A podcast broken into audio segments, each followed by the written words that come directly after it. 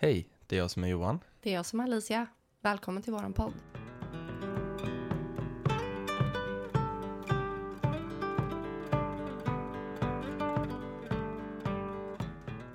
Ja, då var vi tillbaka. Ja, efter en liten veckas avbrott här. Ja, vi kunde ju inte spela in förra veckan på grund av eh, att jag blev dunderförkyld. Du blev jätteförkyld. Ja. Och nu har jag blivit jätteförkyld. Ja, du hostar ju mycket men du har ju fortfarande rösten i behåll. Nästan i alla fall. Nästan. Men eh, då vet ni om det skulle vara så att vi behöver klippa lite oftare så beror det på det. Det vi ska prata om idag det är att vi ska inleda en eh, serie om Ja. andligt uppvaknande. Så det blir en serie avsnitt här. Ja, För de som vi har gjort på spirituellt uppvaknande, de, avsnitten, de tidigare avsnitten, det har ju varit väldigt uppskattat och de har varit, eh, vi har fått massa frågor och Mm. tankar och upplevelser och Ja, det är en väldigt vanlig fråga som vi får just när man går igenom ett andligt uppvaknande. Ja, och det är klart. Eh, man vill ju veta vad det är man går igenom, vad det är som händer. Mm. Sådär. Så det vi ska gå igenom idag är vad som triggar ett spirituellt uppvaknande och sen 12 symptom Mm. på ett andligt uppvaknande. Hur känner man sig? Vad kan hända i livet? Mm. Ehm, och nästa gång vi tar upp det här, vi kommer släppa dem med något avsnitts mellanrum så, Mm. så att vi får in lite andra avsnitt också. Men sen så kommer vi gå igenom sju stadier av andligt uppvaknande, för de här är ju identifierade stadier i det andliga uppvaknandet. Mm. Och sen så kommer vi ju eh, svara på lite frågor kring andligt uppvaknande. Och sen så kommer vi också eh, hur man kan ta hand om sin andliga hälsa. Mm. För det är också en del av det andliga uppvaknandet. Och hur man kan liksom hantera allting som händer, för det är mycket som händer då. Mm. Jättemånga bra tips, helt enkelt. Ja, men det första vi ska gå igenom nu är i alla fall eh, vad som kan trigga ett andligt uppvaknande. Mm. Och det här är ju lite när själen överstiger sina egna känslor, eller kroppens känslor. Mm. Eh, då börjar den ju ta sig på den här vägen till uppvaknandet. Mm. Och det finns ju inga fasta kriterier för vad som orsakar ett andligt eh, uppvaknande. Ehm, och du kan inte riktigt så här spå i din framtid vad som ska hända eller vad... Alltså jag gör ju mina mediala vägledningar och hur man kan komma framåt i det mediala och sådär. Men det finns ingenting, du kan egentligen inte spå i ett andligt uppvaknande. Nej, För att det är någonting som du ska gå igenom, inte någonting som du ska veta på förhand. nej, det brukar ju komma när du kanske minst anade. Det är ingenting som Ja. du kan tvinga fram heller, ska vi säga. Nej, utan det kommer ju när det kommer. Mm. Men det finns ju några saker man kan göra såklart. Och det är Mm. personlig utveckling till exempel. Att man utvecklas som person så att man är redo för det. Och är det så att man eh, redan har börjat säga jag vill ha ett spirituellt uppvaknande. Ja men då är du ju redan på väg. Mm. Hallå, då har du ju redan kommit en bit. Ja. Mm. ja, men just det här där du sa att själen stiger över de mänskliga känslorna. Mm. Man är ju- söker efter mer. Ja, det är ju lite som att själen börjar ta mer plats. Mm. Du kanske inte ri- riktigt har känt igen din själ tidigare, men nu börjar den verkligen komma upp till ytan. Ja. Och du börjar förstå att det är ditt riktiga jag och inte allt det andra. Man börjar liksom... Ja, jag tänker det börjar... Ja, vi kommer ju in på det sen, Mm. symptomen. Mm. Men vi börjar med det som... Eh, alltså man blir medveten liksom. Eh, om sin själ. Mm. Och att det är liksom mer permanent på något sätt. Att själen är... Vad säger man? Beständig eller vad säger man? Mm. Att den liksom... Ja, Ja, den, den är, kommer alltid finnas. det är inget som kommer och går liksom. Ja, precis. Och den medvetenheten liksom leder ju till ett uppvaknande. Mm. Men det första som kan hända då, det är ju att man får ett stort trauma. Mm. Och det här är ju alltså ett livsförändrande nära döden Mm. trauma eh, på det sättet. Och det kan ju också vara att det är nära och kära som går bort. Eh, det kan vara att man får ett jättestort trauma av att man känner att man har misslyckats eller att man eh, förlorar någonting. Mm. Eh, det kan ju vara en stor separation eller Mm. att det händer någonting väldigt traumatiskt. Ja, men typ en livskris. Ja, man börjar liksom ifrågasätta sin existens. Ja, Och man börjar få lite så här, ja men, vad ska man säga, existentiell ångest Ja. nästan. och här tänker jag att jag kan flika in, För det var faktiskt så mitt eh, andliga uppvaknande började. Mm. Och eh, det här var ju 2011. Och eh, jag såg inte att jag var sådär en spirituell person av mig. Mm. Inte alls. Men eh, på något sätt så kom jag i kontakt med det här 2012. Att det skulle komma en planet in i vårt solsystem som kallades Nibiru eller Planet X. Och började läsa på lite om det och det var ju väldigt mycket så här skrämsel eh, information. Mm. Typ att eh, det skulle orsaka naturkatastrofer, alla på jorden skulle dö. Och sen eh, 2011 så kom det också så här en komet mot jorden som Mm. hette Elenin. Och då började jag på riktigt eh, få så här livsångest. Eh, så mitt i den här livskrisen jag gick igenom då om att eh, men vi skulle dö om något år eller till och med kanske det året som kometen kom och skulle slå ner på jorden. Mm. Eh, alltså jag kanske inte trodde på det till 100% men det fanns ju ändå där en, en rädsla en, liksom. en rädsla, en möjlighet att någonting illa skulle kunna hända. Så det är då, ju att gå runt med en stor oro Ja. i kroppen hela tiden. Och det var ju där jag bör, började ifrågasätta livet liksom. Ja. Vad gör vi här? Eh, En och- existentiell ja, kris helt exakt, enkelt. så det ja. stämmer ju in på mig. Och då började jag ju söka och eh, innan jag visste ordet av det så kom jag i kontakt med meditation, jag kom i kontakt med sådana här new age forum. Det var lightworkers, det var eh, filmer på YouTube, en serie som kallas för Spirit Science. Den är väldigt bra. Ja, och jag blev bara liksom som en svamp. Jag bara Ja. kände att eh, det var någonting som klickade i mig, att allt det här kände jag ju i mig själv att jag på något sätt visste om, fast det var som att man bara fick det på nytt. Ja. Så under typ ett halvår, år, så gjorde jag så mycket research på allt möjligt. Och det kommer i tredje punkten. Ja. Men vi ska gå färdigt eh, första punkten.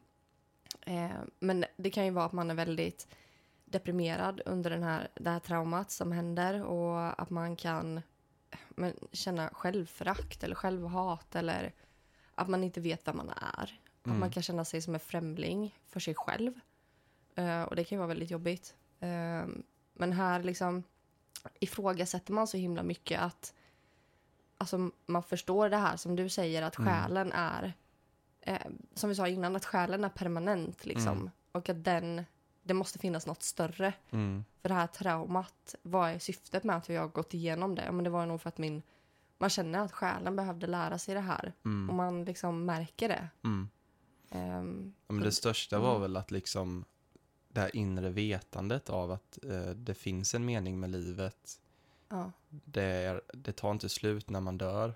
Att allting har ett syfte liksom. mm, För innan så var man ju så här osäker. Tänk om det bara blir svart. Det är många som går runt och tänker så.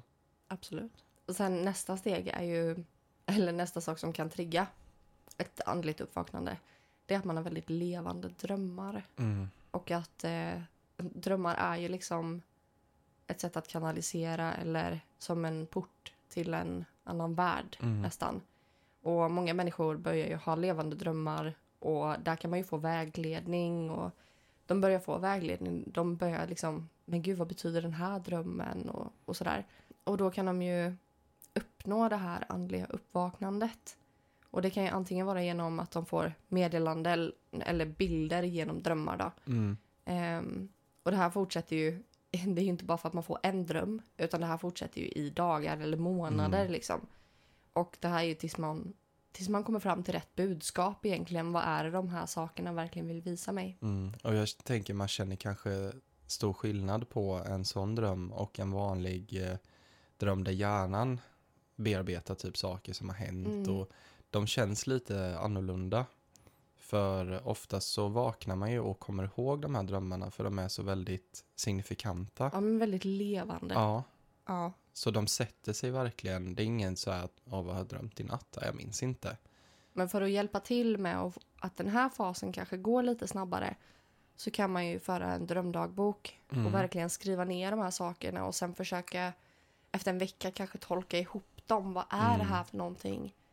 Eh, måndag fick jag budskap om det här. Tisdag så var det det här. Mm. Och man kanske...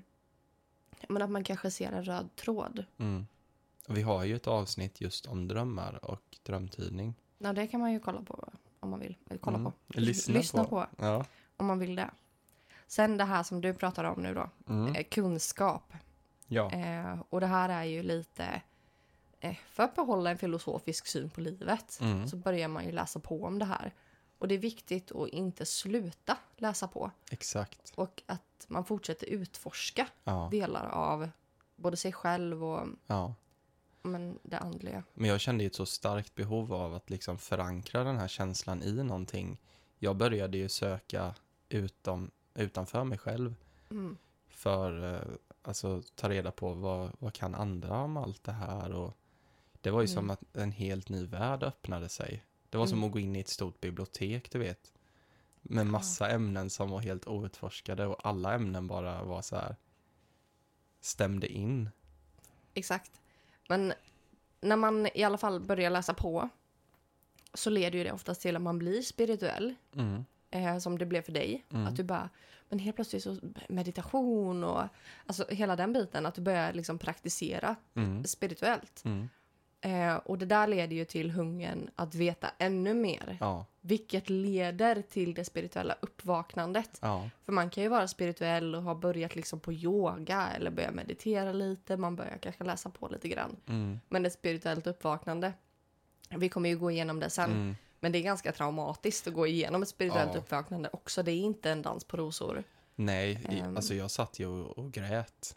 Ja, Jag storgrät och det var både tårar av glädje att jag hade hittat det här och liksom att det var så hemskt liksom att det var många tunga känslor som Ja. kom igenom. som behöver också gås igenom för Mm. att man ska komma dit. Men det kommer vi också ta upp sen. Mm.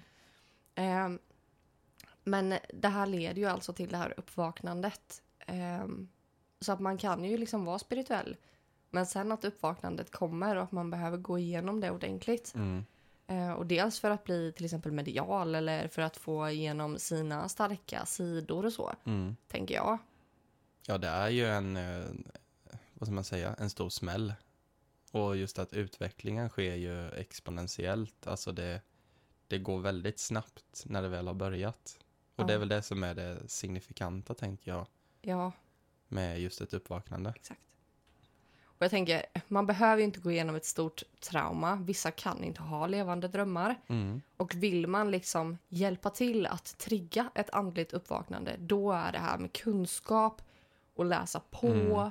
och verkligen sitta med det. Mm. Och det kan ju ta år. det kan det Alltså göra. det kan ju ta jättelång tid. Mm. Eh, men där är det ju också, tappa inte sugen för det.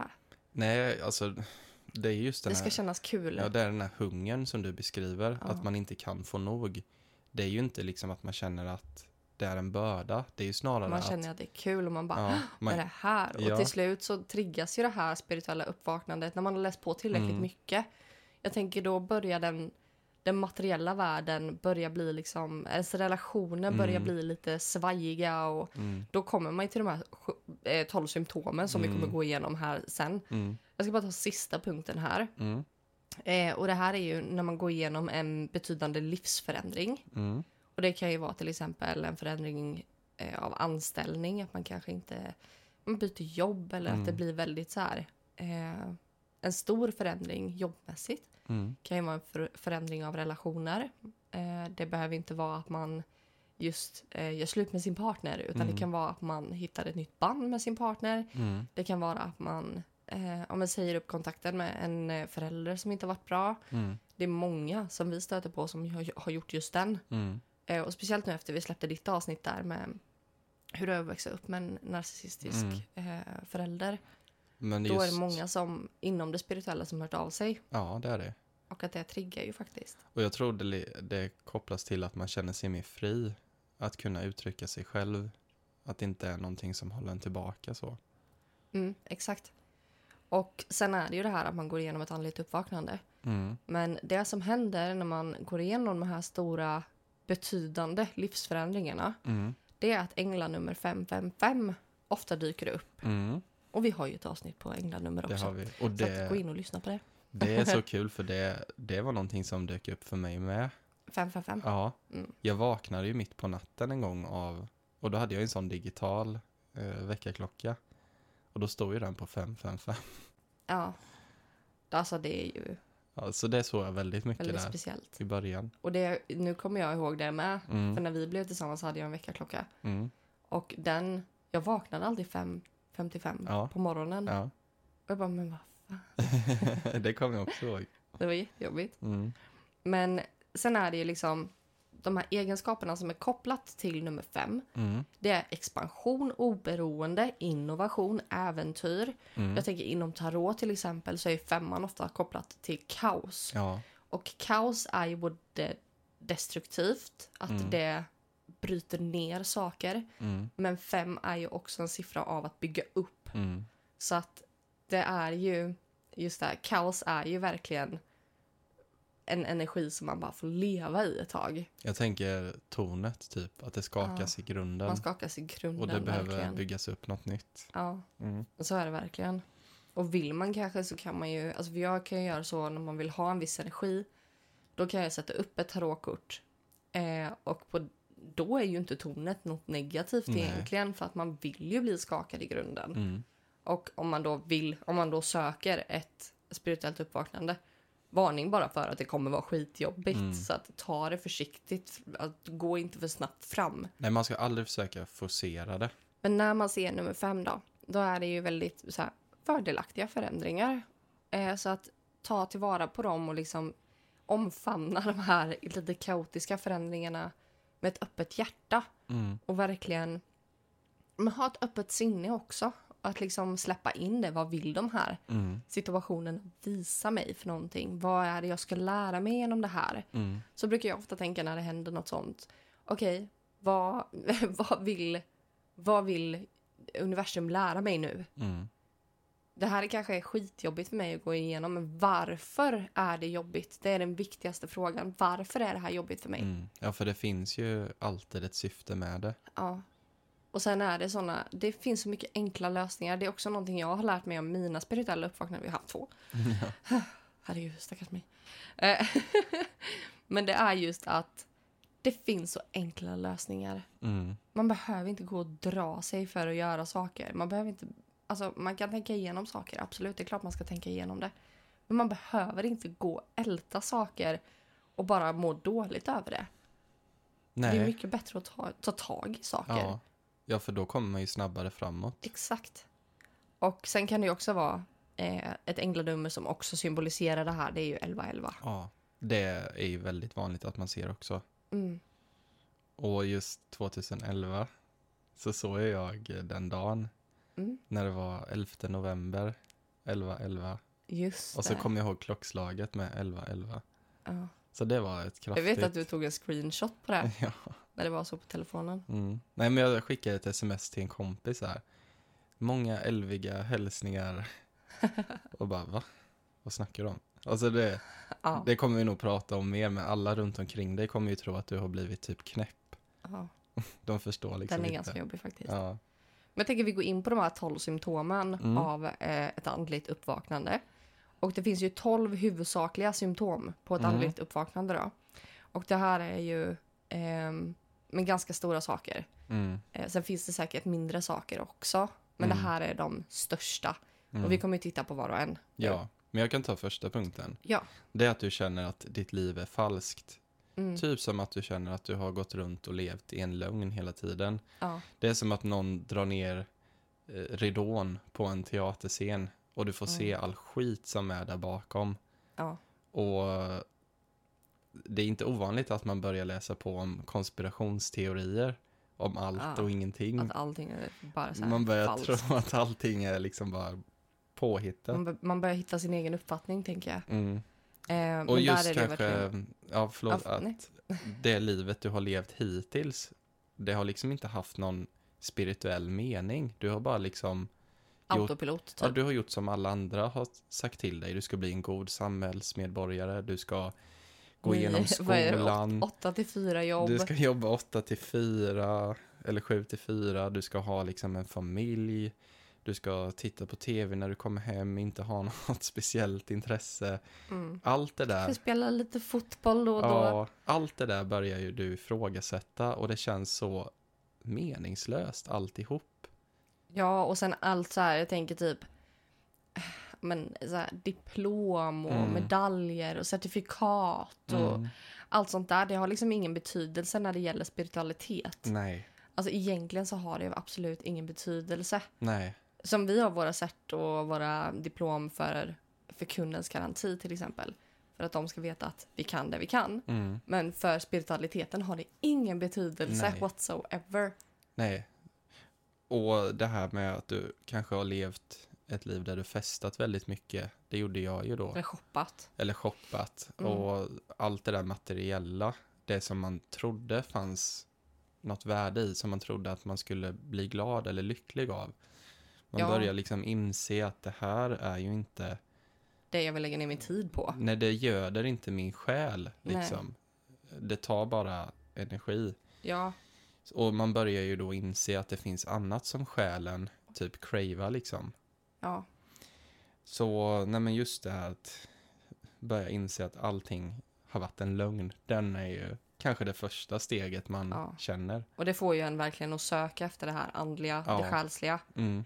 Men sen ska jag ta nummer två. Mm. Och det är ju det här att du söker kunskap. Du vill me- liksom veta mer om dig själv. Du vill veta hur universum fungerar liksom. Mm. Hur allting hänger ihop. Mm. Och sen vill du ju självklart veta mer om dig själv och din plats i den större, liksom, det större sammanhanget av saker. Och den större ordningen. Men det här är just att man vill göra världen till en bättre plats.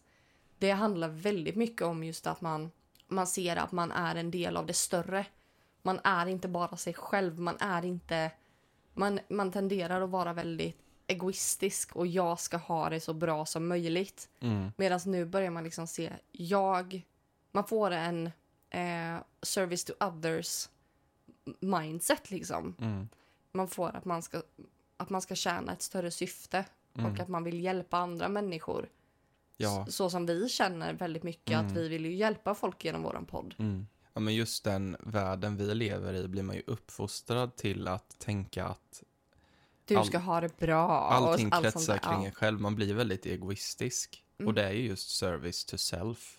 Ja. En väldigt negativ energi i universum. Att man tjänar sig själv egentligen. Ja, och det är Mm. alltid så här, ja men vad får jag ut av att hjälpa dig? Man ska alltid ha en baktanke med att hjälpa någon annan då. Om man Ja, inte, det är just det här att kunna ge utan att förvänta sig någonting tillbaka. Exakt. Det är ju skillnaden på att ge på ett spirituellt sätt eller ett eh, Egoistiskt, sätt. egoistiskt sätt. För man kan ju göra... Man brukar prata om there is no selfless good Mm. deed. Mm, exakt. Mm. Så den, den skillnaden är ju väldigt viktig. Ja. Och det, det är ju avgörande för om du ska, alltså man pratar ju om att höja sin vibration. Ja. det, du måste bli, alltså klippa de banden Ja. med det här egoistiska, att gå över andra för att För få vet du- framgång. Vet du vad allt det här egentligen handlar om? Mm. Service to others, att man vill hjälpa andra, att man inte behöver, att man inte förväntar sig någonting tillbaka. Mm. Eh, allt det här är grundat i, höja sin vibration Mm. tänker jag. Det är grundat i kärlek. Ja, det är det. Allting är grundat i kärlek Mm. och kärlek är den absolut högsta vibrationen Mm. du kan komma upp i. Mm.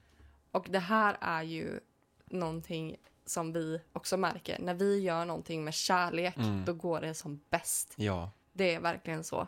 och där kommer ju den villkorslösa kärleken in. Ja, att man inte förväntar sig någonting Mm. tillbaka utan jag gör det här för att jag älskar det här för att jag älskar Mm. Det som händer med andra människor när jag Mm. visar det här. Mm. Där, där ligger kärleken Mm. och där får jag en förhöjd vibration Mm. i alla fall. Annars så sätter man ju upp blockeringar Ja. i sig själv.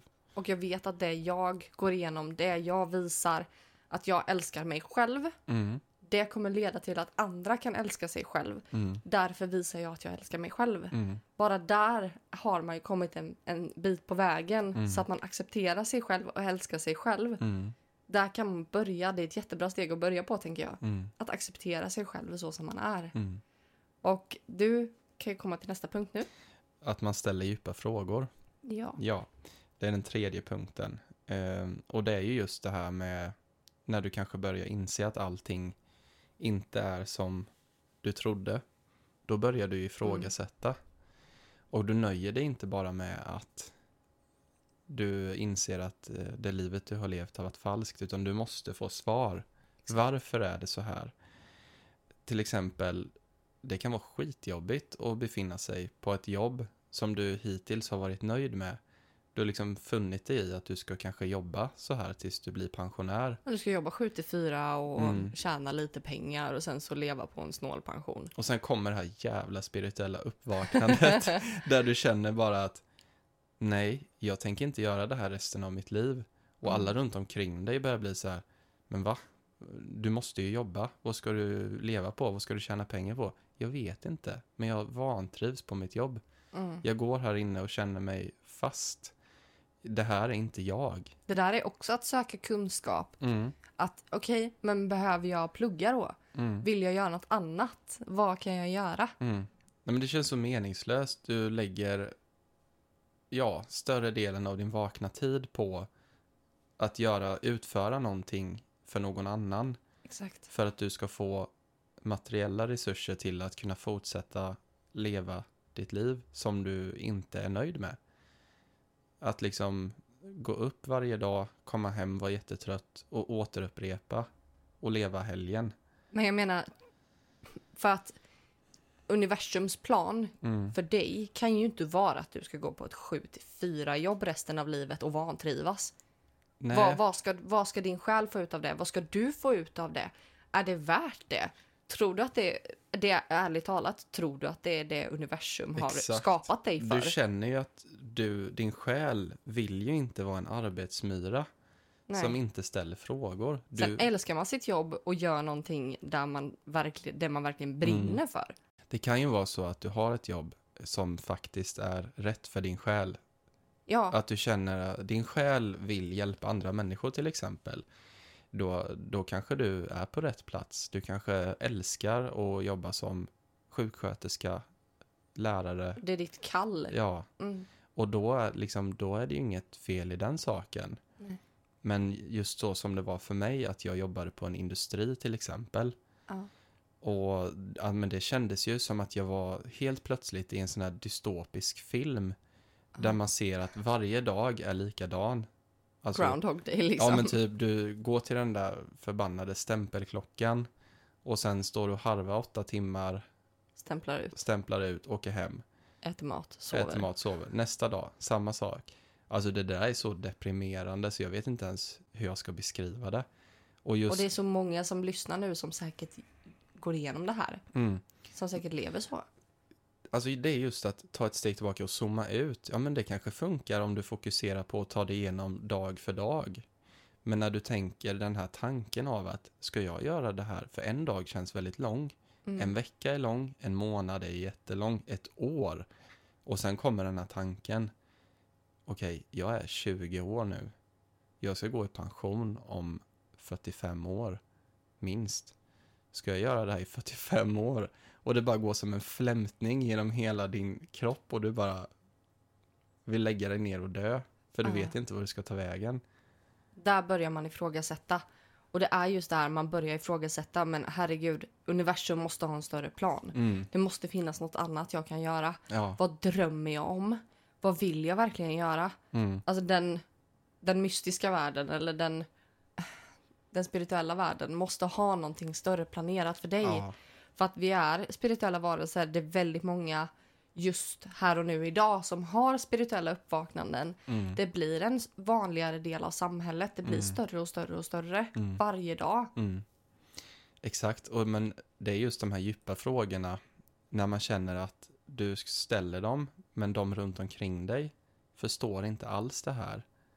Som Mm. till exempel på en arbetsplats i fikarummet, där kanske man sitter och pratar om vad det står i tidningen och du bara känner att du vill spy. Ja, Du, har, du får inte det här utbytet. exakt. Och jag tänker de, det är de här djupa frågorna som Mm. man ställer sig själv. Existentiella frågor egentligen. Mm. Eh, det är de som liksom så här, ja men sådana frågor som verkligen håller en så här, alltså som bara ockuperar ens tankar hela dagen och ibland hela natten Mm. och man verkligen så bara ligger och grubblar typ. Mm. det här är ju liksom varför man söker kunskap. Eh, både genom så här, man kanske har en guru eller man kanske har någon som går igenom det här eller en äldre person som man pratar mycket med. Eller så går man igenom eh, böcker, skrifter, man kanske börjar söka svar genom meditation, kontakt med sina guider och men hela den biten. Mm. Så att det finns ju så mycket som man verkligen kan ja, men, gå igenom här. Mm. Och det handlar om att ställa djupa frågor till sig själv. Mm. Man behöver liksom så här, vad är mitt syfte i det här livet? Vad drömmer jag om? Vad vill jag verkligen?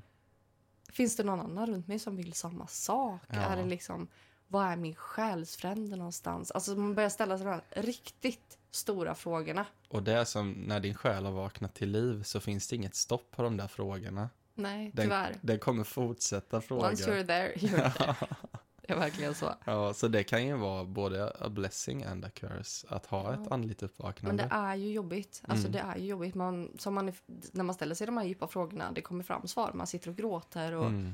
det blir tungt Det är väldigt många mycket gånger. ångest Mm. att inse den här För liksom... den förändringen man inser att man behöver göra, Mm. den är inte lätt att göra. Nej. Och vad, du känner dig ensam. Vad, vad är jag nu i världen? Mm. Det är ingen som förstår mig. Jag känner mig som en outcast liksom. Ja, Ja. den Och det är svår. därför vi verkligen har det här eh, alltså temat med vårt företag. Att det ska vara enkelt, det ska vara Mm. roligt, alla är välkomna. Mm. Är man intresserad, är man nybörjare, då ska man vara välkommen här för Mm. att man inte ska behöva känna sig ensam. Och det är nämligen punkt fyra, att känna sig Exakt. avskild från Ja. alla andra. Mm. Och att man liksom känner att relationer som man har är begränsningar för ens egen tillväxt. Mm. Och här tappar man vänner. Man Mm. kanske gör slut för att man känner att man får inte ut någonting av sin Nej. kärleksrelation. Man kan sluta träffa sina föräldrar lika mycket eller sin Mm. familj lika mycket. Mm. Man söker ett nytt umgänge. Man känner sig som det svarta fåret Mm. hela tiden. För en naturlig reaktion är ju att man vill dela med sig. Mm. jag har hittat det här och det här och det här. Visste du detta? Och alla runt omkring dig oftast kommer bemöta dig med att What the fuck? Nej, fel på dig? nu har du nog snöat in dig på lite huvudet upp i konstiga saker molnen liksom. här. Och, Och det kan ju vara kollegor på jobbet Mm. också till exempel. Ehm, de verkar liksom vara i en bur. mm, Och de är en bur för dig. mm, För att de liksom håller dig tillbaka. Och det Mm. handlar inte om att du vill dem illa nej, på något sätt. Men du vill skärma av dig från dem för att Mm. du känner att de håller dig tillbaka. ja, men det är som att eh, om du tillåter dig själv att alltså, du blir neddragen igen. Du Mm. vill inte vara där. där de. Exakt.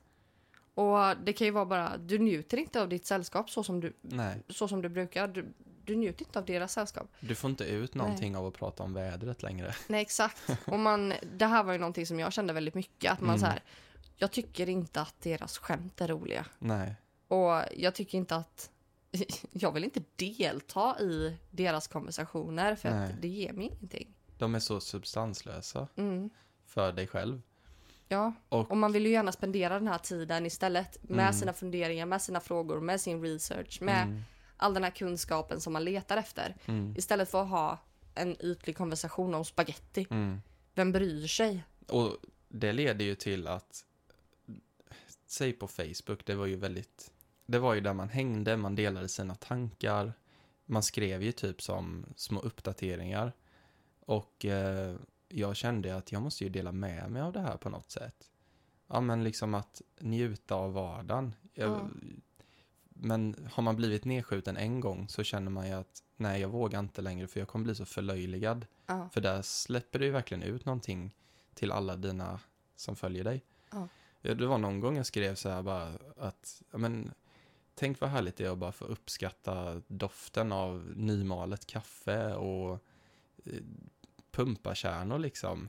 Ja. Bara så här, uppskatta det. Och direkt så var det någon som förlöjligade mig. Ja. Och typ skrev, haha, vad vad du tagit? Eller typ så. Är du hög eller? Ja, och då kände jag bara, Ja, Nej. fett hög på livet. ja, men lite så. Ja. Sista, eller va? Sista? Nästa, punkt. punkt. Nästa punkt. Ska jag ta den? Punkt nummer fem. Ja. Det är att man kan känna sig deprimerad. Och det här är ju verkligen inte konstigt. Nej. När man har gått igenom alla de här andra stadierna med att man känner sig liksom ensam, Mm. man börjar ex så här, existentiell kris och Mm. man söker all den här kunskapen och man börjar känna att livet är falskt. Ja.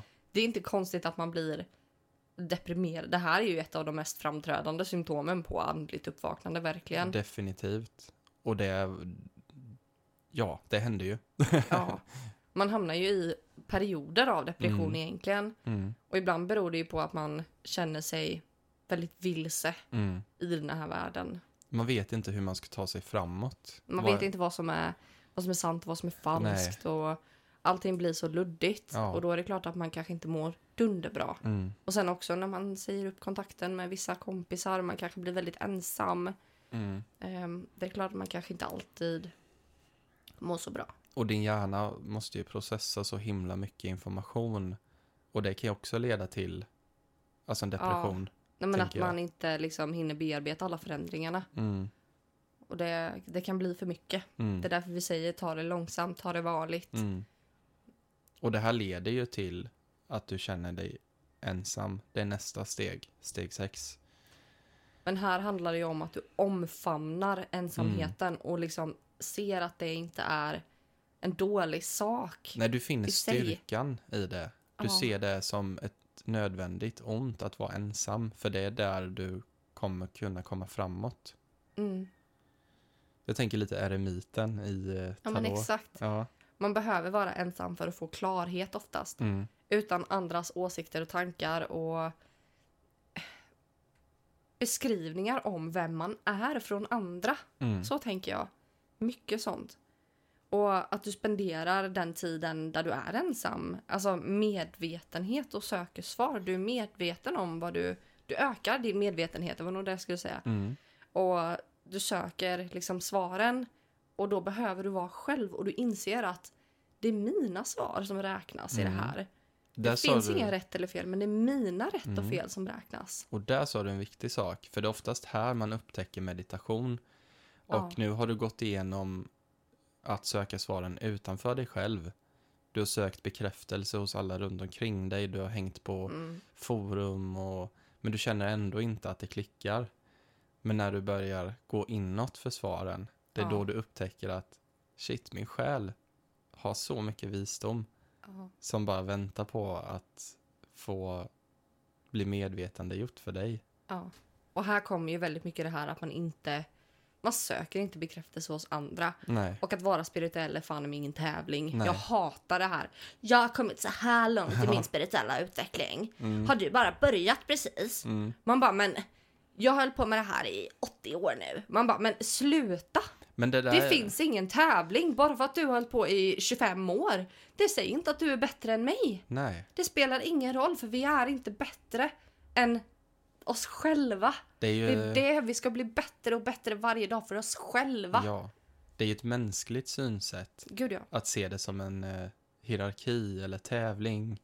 ja. Och då, då tycker jag inte att man har kommit speciellt Nej. långt i sin utveckling Och faktiskt. det kan ju faktiskt vara så här att, ja, du är en äldre själ, men som inte Ja. har vaknat upp än. Men sen kan det ju vara en yngre själ än dig som har vaknat upp. Det betyder ju inte att den på något sätt har kommit längre. Eller är liksom i det och stora vissa, hela. som det som är idealiteten, jag har väldigt Mm. lätt för det. Mm, Du har jobbat dig upp. mm, Men vem av oss har lärt sig mest på resan? Och, mm. Alltså vem... Alltså du förstår vad jag menar. Det, det Mm. går inte att jämföra. Nej. Och jag tänker i den själsliga världen så finns det ju ingen tävling heller. Man ser ju inte ner på själar som Nej. är nykläckta. Nej men grejen är att när vi ser någon, eller när någon kommer och frågar Ja, om, eh, om vissa saker eller någon går bara ah gud jag tror att jag går igenom ett andligt utvecklande. Kan du tipsa om någon bok eller? mm, Jag vet inte hur jag ska börja.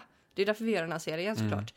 Men vi blir så här, ja men gud läs det här, mm, kolla på det här. Alltså man vill, man Mm. vill hjälpa till.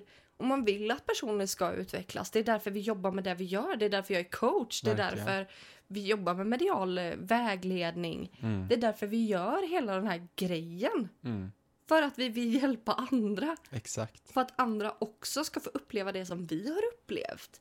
Ja, och inte att vi känner att vi har kommit längre eller Nej. står över någon. Absolut inte. Nej. Utan det är många gånger jag lär mig av personer som precis har kommit in i det. Ja, Och de har upplevt en sak och jag får en aha-upplevelse. exakt. Man bara, men gud, ja, Om det man- är ju så. Om man istället ser allting som ett utbyte. Ja, istället för att se det som att vi har en bank. Ja. Alltså istället för att se det som att man har en bank, Mm. se det som att jag har det här och du har det. Mm. Och då byter vi. Mm. Och så växer vi båda två. Exakt. Men det är ju som, jag jobbar ju med små barn. Ja. Och det är ju lätt att man tänker att de inte kan någonting. Ja. Men det är många gånger som de påminner mig om saker. Eller lär mig sa- nya saker. Nya sätt att se. Och det är fantastiskt tycker jag. Exakt, det spelar ingen roll hur gammal man är eller hur långt man har kommit. Nej, Does not matter. no. Okej, punkt nummer sju är att man ser lidandet i världen. Mm. Och det här är ju en, en jobbig punkt. Verkligen. För det är som att plötsligt så blir man liksom medveten om allt lidande i världen. Och alltså, man börjar känna för dem som lider. Eh, och man börjar verkligen så här... Man bör, börjar känna det här behovet av att hjälpa till. Mm. Eh, och man, det är så här, de som lider i tystnad, de som verkar svaga liksom. Mm. Eh, där någonstans så försöker man nå ut till de personerna. Där man känner att, nu lät det som att jag var så här, som verkar svaga. Men de personerna som man känner kanske behöver stöd. Mm. Eller behöver min hjälp. Ja. Där känns det som att man börjar komma in eh, och man vill göra förändring. Man vill hjälpa till. Man börjar fundera på ideellt arbete. Man, ja men precis, Vad- man vill verkligen göra någonting för dem. Inte för pengarna. Exakt. Och vad kan jag göra i världen för att göra den till en bättre plats? Mm. Lite så. Man kanske går med i någon eh, naturrörelse eller... Men jag tänker bara så enkelt som att ens vänner inte har kommit lika långt som en själv. Mm. Och de har vissa problem i sin vardag. De kanske går i en relation där de klagar väldigt mycket på sin partner. Mm. Och man känner bara, men herregud, här vill jag ju hjälpa till. Det är så enkelt. Mm. Lös det. Mm. Men där kan det ju bli väldigt, det kan bli väldigt jobbigt för en själv. Ja. Att man liksom, det känns som att liksom, ja men stånga huvudet i en vägg om och om igen. Och här behöver man ju kanske inse lite att man inte kan rädda världen utan man kanske får göra sitt eget bästa. Det kan lätt bli så att man tar på sig för mycket. Mm. Eh, det, det är svårt. Nästa punkt är punkt åtta. Och då ser man hur ytligt samhället är. Ja, Det har vi varit lite inne på, känner jag. Men det är just det att man ser att det är uppbyggt på regler som är väldigt fördomsfulla ja, om andra. Eh, Det ska vara på ett visst sätt. Man vill att alla ska vara stöpta i samma form. Ehm, Och ja, men just att samhället sorterar människor i fack. ja. Jag Tänk- tänker så här, alltså finansiell status Mm. till exempel. Ja, Alltså ekonomisk status. Det där är en så himla tydlig klasskillnad. ja, Och det där börjar man verkligen se att så här, bara för att de har pengar är de Mm. lyckligare än vad jag är. nej. Antagligen inte. Men det Har det, jag mer värde i min relation? mm, Ja, det har jag. det är det man tidigare har blivit inlärd att tro att just finansiell framgång styr din lycka. Mm. Men det är ju inte så. Nej, och man ser ju verkligen det här. Alltså, samhället är materiellt. Mm. Det är så. Och jag tänker också att det här leder ju till att man blir väldigt avskild från Mm. samhället. Man känner sig som en outcast. Mm, Och det här är någonting som jag har upplevt jättemycket med. Eh, jag har ju min, min historia i ett avsnitt mm, också om man vill lyssna på det. Men jag har inte fått en krona av samhället. nej, Jag har varit sjukskriven, eller sjukskriven, jag har varit hemma. ja, Jag vet inte hur många år det var, två år, tre år. ja, Alltså det, det har varit skitjobbigt då. Jag har inte fått en enda krona av Mm. det fanns, det funkar inte, systemet Nej, funkar inte. det fanns inget skyddsnät. Nej. Och jag tänker just med diagnoser, det är också en sak Mm, att eh, man känner att man är inte värd lika mycket för att man inte kan ta vilket jobb som helst. exakt. Samhället sätter ett värde på dig för att du ska kunna jobba med vilket jobb som helst. Men går du till Arbetsförmedlingen till exempel, då är det så här, ja, du ska söka alla de här jobben. Ja. Vi kan inte ta hänsyn till om du klarar av det eller inte, för då får du inga pengar. Mm, Och då känner man ju sig mindre värd som människa för att du känner inte, det blir ingen anpassning till dig. mm, Så var det, ju, så var det ju för dig. exakt. Så du, du kunde ju inte gå till Arbetsförmedlingen. Nej, det, nej, det gick inte. Men också sen på den här punkten Eh, här kan man ju bli hatisk. Mm. Det blev jag. Mm. Här kan man absolut bli väldigt arg på samhället Mm. och känna att varför är allting så jävla fucked up i det här Mm. samhället? Mm. Varför är det de här stora makthavarna som sitter på alla pengar? Vad är det här för någonting? Ja. Det är helt orimligt att det ska se ut så här. Jag blir arg bara nu jag pratar Ja. om det liksom. Det är helt orimligt att det ska se ut så här för de som verkligen behöver pengarna. Mm. Äldre som sitter hemma, som sitter på äldreboende, som blir vanvårdade för att de inte till, har tillräcklig personal. Mm. Vården, alltså allting, det funkar inte. Och, och hade vi haft, alltså en, eh, vad ska man säga, en eh, spirituell ledning i landet, Exakt. eh, politik som styrdes med de värderingarna. Det hade varit spännande. Men jag hade kunnat fördela resurserna på ett sätt som gjorde att alla Ja. blev liksom eh, omhändertagna. Mm. Nu är det liksom, det är en hierarki. Det är verkligen, eh, vad ska man säga, den här som man lärde sig i historien. Borgare och bönder. Bönderna Mm. är längst ner och liksom har liksom smulorna och får betala all skatt. Och sen Ja. är det som en tratt uppåt liksom. Ja, Istället för att det är platt. ja. Nu kommer säkert alla kapitalister här säga att man är kommunist. Men det är ju bara, Då får vi väl vara det är ju bara stämplar. Ja. Och det är också det. Det, det där får inget värde. Nej. Men vad kalla mig för kapitalist? Kalla mig för vad Ja. du vill. Jag bryr mig inte. Nej, Men alla kan ju bidra med det de kan Ja. på, om de får rätt förutsättningar. Alla kan inte bidra på samma sätt, men det är så vårt samhälle är uppbyggt på idag. Exakt. Att man tror att alla ska kunna ge 100 procent. 100 procent. På samma ställe. Alla är inte fiskar i vattnet. Nej, Vissa tvingas bli fiskar som ska klättra i träd. nej tvärtom. Så dåligt. Ja, ja. Ja, Men sen kommer vi till punkt 9. Vill du ta den? ja. Och det här handlar ju om att se alla som en stor familj. Det kan ju vara väldigt svårt när man känner sig Mm. ensam, man är hatisk mot samhället, du blir förlöjligad, du känner inte att du har en riktig familj, men det kommer man ju till slut till. För det är ju någonting som jag känner att vi har hittat väldigt fint med det vi jobbar med och det vi gör. Att man känner ju bara så här, åh men jag undrar vad den gör. Ja men det känns som att vi är så bra vänner, för vi har aldrig träffat varandra. Nej. Man känner verkligen det här. Och det här med rasism, Mm, det flyger ut genom fönstret. det finns Jag ger inte. blanka fan i var du kommer ifrån. Exakt. Är du en vettig människa så är du välkommen. Gränserna är börjar suddas ut. Alltså du Verkligen. tycker det är löjligt att en människa har delat upp land och satt det som en tillhörighet. Alltså Ja. skogen. Jag minns Mm. att jag blev så här bara. Hur kan någon äga den här biten av denna skogen? Hur kan någon äga den här sjön? Vi är väl alla människor på den här jorden? Vad spelar det för roll? Det, är det någon som bara för 200 år sedan har gått och stegat upp och sagt det här är mitt nu? Ja, Så man kan bara, det ju inte vara. Man börjar tycka att allt det här mänskliga ägandet är så fruktansvärt löjligt. Ja, det är det verkligen. Men sen ser man ju då på ett själsligt plan, även de som man kanske säger sover, som inte Ja. har haft sitt uppvaknande. Man ser ju ändå en viss förståelse för dem och man kan känna förlåtelse vid den här punkten av att de var ju där jag var innan. Exakt. De har bara inte kommit hit än, Mm. men de är fortfarande alltså själar Ja, i, ett, i det större liksom. det är klart. Och där känner man ju till slut att vi är ju en, en enda stor familj som har inkarnerat här på jorden. Ja, Vi är och, bara på olika och där stadier. känner man ju också det här som smärta till exempel. Mm. Där känner man ju med, om man säger det är naturkatastrofer, då vill man hjälpa till, man känner deras smärta. Som det här som har hänt i Ukraina nu till exempel. Mm. Jag tittar inte på nyheter överhuvudtaget men det här har varit helt omöjligt att missa. Mm, Man känner med de här personerna som går igenom det här. mm. Känner till och med med hundarna. Alltså, ja, det, är- det är på den nivån liksom. Man Mm. känner med de här människorna, man vill gärna hjälpa Mm. till. och man tar inte parti liksom. Mm. Man tänker att på båda sidor av det här kriget till exempel så finns det lidande.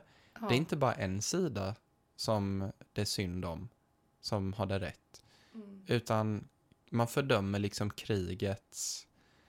Alltså just att det är krig, det fördömer man. För vem är det som har bestämt det? Ja, Ja, det är ju de här högst upp. Det är oftast inte de som är på marken som vill Mm. kriga. Det är att man inte har ett val.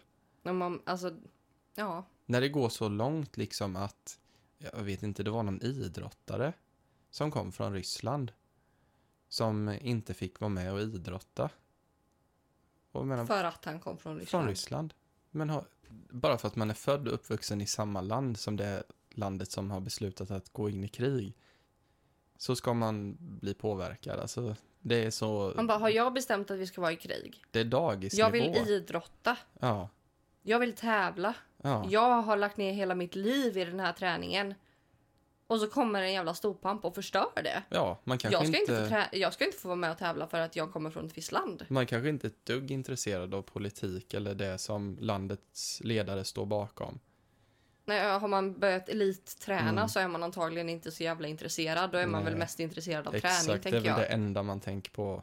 Och då tänker jag, ska man bli drabbad av det? Det är dagisnivå på synsätt. Ja, och verkligen. du kommer från det här landet, du är dum. Ja, men precis. Ja, men det är så jävla töntigt. Det är så töntigt. Och man vill ju bara... I, I den här punkten då, Mm, där vi ser alla som en stor familj. mm, Där vill vi ju att... Alltså vi vill att alla ska förstå att vi har kommit till den här världen för att vi har ett syfte för att vi ska göra världen till en bättre plats. exakt. Det är det som är målet. Mm. Men sen Kärlek. finns det, ja kärlek. Det finns många som jobbar emot det. Ja. Punkt nummer tio, det är att du känner att du vill ge. Man vill ge väldigt mycket. Mm, Och det kan ju vara så här man, att man verkligen känner sig... Att man, jag vill ge bort allt jag har. Mm, Jag vill leva minimalistiskt. Jag vill sälja mina kläder eller ge bort mina kläder. Och jag vill verkligen... Alltså jag, för mig har det kanske inte varit att jag vill ge bort mina kläder. Eller ge bort mitt hus. Men det kan ju vara så att man till exempel verkligen vill ge bort den kunskapen man har. mm, Den vill man dela med andra. mm, Jag skulle inte säga att man vill ge bort saker. Man vill dela saker. mm, Man vill verkligen vara en del av den här stora familjen. mm, Och man vill se att du behöver det här. Jag kan ge dig det. mm.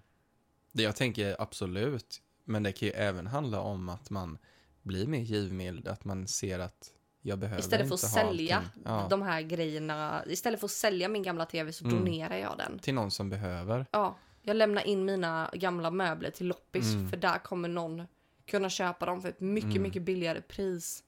Och jag behöver inte de pengarna Nej. just nu. Och man känner att det, det ger så mycket att kunna ge för att hjälpa någon annan. Ja. Om vi pratar om pengar till exempel. När jag var i Thailand, jag var, hade inga pengar. Men jag var rik i en thailändares ögon. Ja. Och jag gav, jag och min bästa kompis, vi skrev upp på en lista innan vi åkte att vi skulle ge bort tusen baht till en behövande. Mm. Som en så här, det, det här ska vi göra. Och det är tusen baht för någon som bor på gatan. Det är typ mat i en månad. Ja. Och då gick vi förbi, vi var, var på väg hem. Och då såg vi en mamma med sitt lilla barn. Och hon såg verkligen behövande ut. Så när vi gav henne den här, för hon bad inte ens, hon tiggde inte. Så vi bara gav den här tusenbatten till henne. Alltså den blicken vi fick av henne, den tacksamheten Ja. som hon inte kunde uttrycka i ord. Alltså det var så mycket bättre än att om jag själv hade fått pengar. Alltså Mm. det var så fint liksom att kunna göra det. Ja. Det där var ett stort skifte som jag... Eller förlåt, vill du Mm, fortsätt. Eh, Ett stort skifte som jag märkte. Mm, Det var att jag har alltid älskat att få presenter. mm, Alltid! Jag födelsedagsmånad Ja. liksom. Jag älskar att få presenter. Alltså det är det bästa jag vet. mm, Men det har liksom blivit mindre och mindre viktigt för mig. mm, Och jag har inte tyckt om att så här, ge presenter. Jag har varit så här, men vad ska jag köpa? Ah, gud, det är så Mm. jobbigt. Men nu är jag så här, åh vad kul att ge presenter. mm, Gud vad kul! Alltså nu tycker jag tv- tvärtom, eller jag tycker fortfarande det är kul att få presenter så vill man skicka presenter så får man jättegärna göra det. Men, men jag tycker att det är lika kul att ge. ja. Och det har inte jag tyckt innan. Och-. Och där märker jag hur egoismen har liksom flugit ut genom fönstret. ja. Och det jag där tänker, märker jag väldigt tydligt. nu när vi har butiksspök, du älskar Nej, ju... men jag, lä- alltså, det finns de som älskar att ge paket. Ja, Det finns de som älskar att få paket. Mm. Sen finns det de som älskar att slå in paket. ja. Det är ju ditt sätt Ah. att göra det där lilla extra. Men jag älskar att få slå in allting i webbshoppen och Mm. bara göra fint. Bara det Det liksom var att mys. någon beställer. Det ska vara en upplevelse. Mm. I, I och med att jag älskar att öppna paket Mm. så slår jag in alla, alla sakerna väldigt så här, Ja. som ett paket. Ja. För jag tycker att det är så kul. Det är inte man bara- vill verkligen öppna det. Det är inte bara inkastat med lite så här brunt papper som är tillknycklat. Nej. Vi går vidare. Du vill rensa upp i ditt liv. Mm. Näst sista punkten, punkt 11. Och det här är liksom, man inser alla begränsningarna man, har för att man har så mycket i sitt liv. Mm. Man vill rensa upp. Man har kanske jättemånga vänner på Facebook. Man börjar sortera bort vänner Ja. på Facebook. De här människorna pratar jag aldrig med. Mitt flöde är ett kaos. Och samma med till exempel min garderob är ett enda stort kaos. Jag kommer aldrig använda hälften av de här kläderna igen. Jag skänker dem. Man börjar reda ut sitt liv, inte bara fysiskt, utan man börjar liksom Man börjar städa. städa Mm. själsligt och Ja. städa mentalt. Ja. Man börjar re ut sina mentala problem. Mm. Alltså man går igenom personlig utveckling för att man behöver ha liksom straight mind. Mm. Man behöver trassla ut alla garnnystan och stoppa tillbaka dem. Klippa band som håller dig tillbaka. Mm. Det är många krokar som sitter i en. Vilket leder till den tolfte punkten. Att man börjar känna sig lycklig inifrån och Ja. inte utifrån.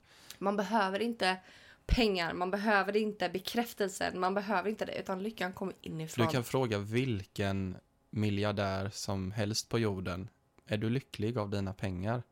Nej, till en liten början kanske det var häftigt att spendera. Men den här Min fru gör mig lycklig. Eller min man gör mig lycklig. Den här själsliga lyckan finns inte av det materiella. barn. Ja.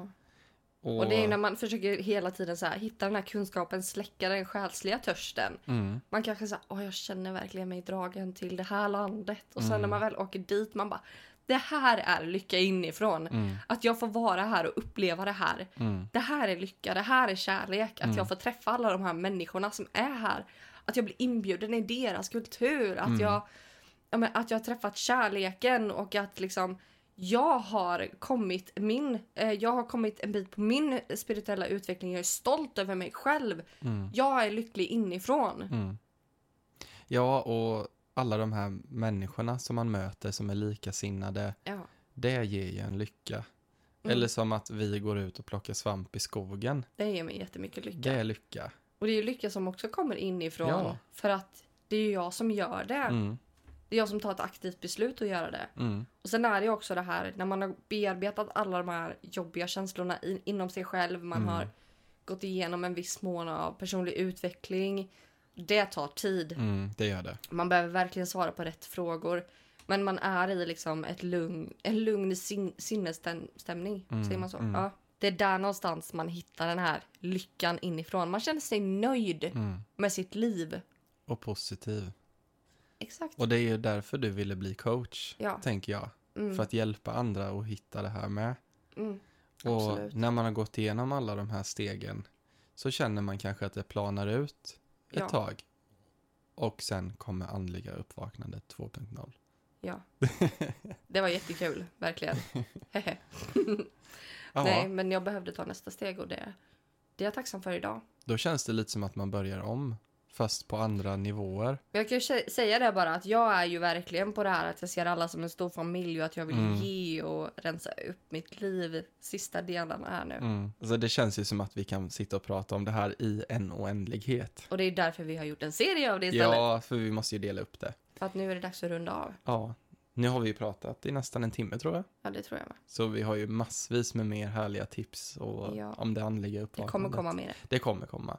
Hoppas ni har uppskattat det här avsnittet och att det är många som kanske känner igen sig, som har gått Ja. igenom samma, eller många som är på den här resan. Man kanske är på steg ett till fyra, eller man kanske är här i slutet. Vi är alla olik, på olika steg liksom. Ja, men har, har det dykt upp frågor under det här avsnittet som man eh, kanske funderar över om man vill bolla så kommer vi ha ett frågeavsnitt. Så skicka dina frågor till oss på Instagram, eh, att. Eh, eller mejla, Mm. eh, kontakt familjensbok.se. Och eh, så kommer vi ta upp dem i det här frågeavsnittet och vi kommer självklart svara på dig också. För Mm. att vi kommer ju, vi kommer inte hålla dig på sträckbänken, vi kommer ge dig ett svar. Ja, Ehm, men har du en fråga så kommer antagligen andra ha samma fråga. Ja. Så vi hjälper varandra helt enkelt. precis. Och sen tänkte jag också, eh, det är anonymt. Vi Mm. kommer självklart inte ta upp någons namn Nej. i det här. Utan vi håller det anonymt. Mm. Vi kan hitta på fiktiva namn. Ja, det kan vi göra.